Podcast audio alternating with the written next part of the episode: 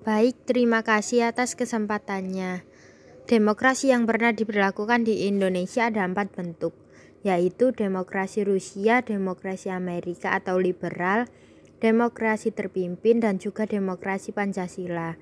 Demokrasi sosial Rusia atau demokrasi sosial yakni ideologi politik, sosial, dan ekonomi yang mendukung intervensi ekonomi dan sosial untuk mendorong keadilan sosial dalam kerangka entitas politik.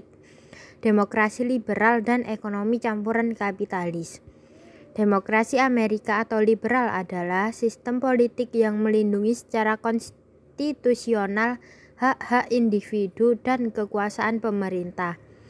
Demokrasi terpimpin adalah demokrasi yang didasarkan pada keinginan luhur bangsa Indonesia yang tercantum dalam pembukaan Undang-Undang Dasar seribu sembilan ratus empat puluh lima.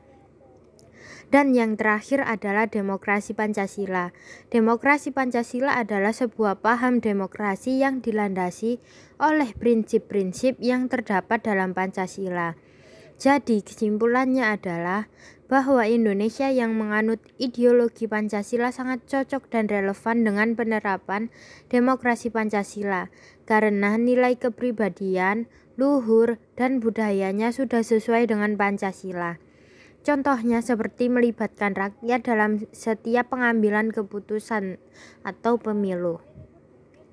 Mungkin itu saja yang dapat kelompok kami sampaikan. Sebelumnya mohon maaf jika ada salah kata dari kelompok kami. Wassalamualaikum warahmatullahi wabarakatuh.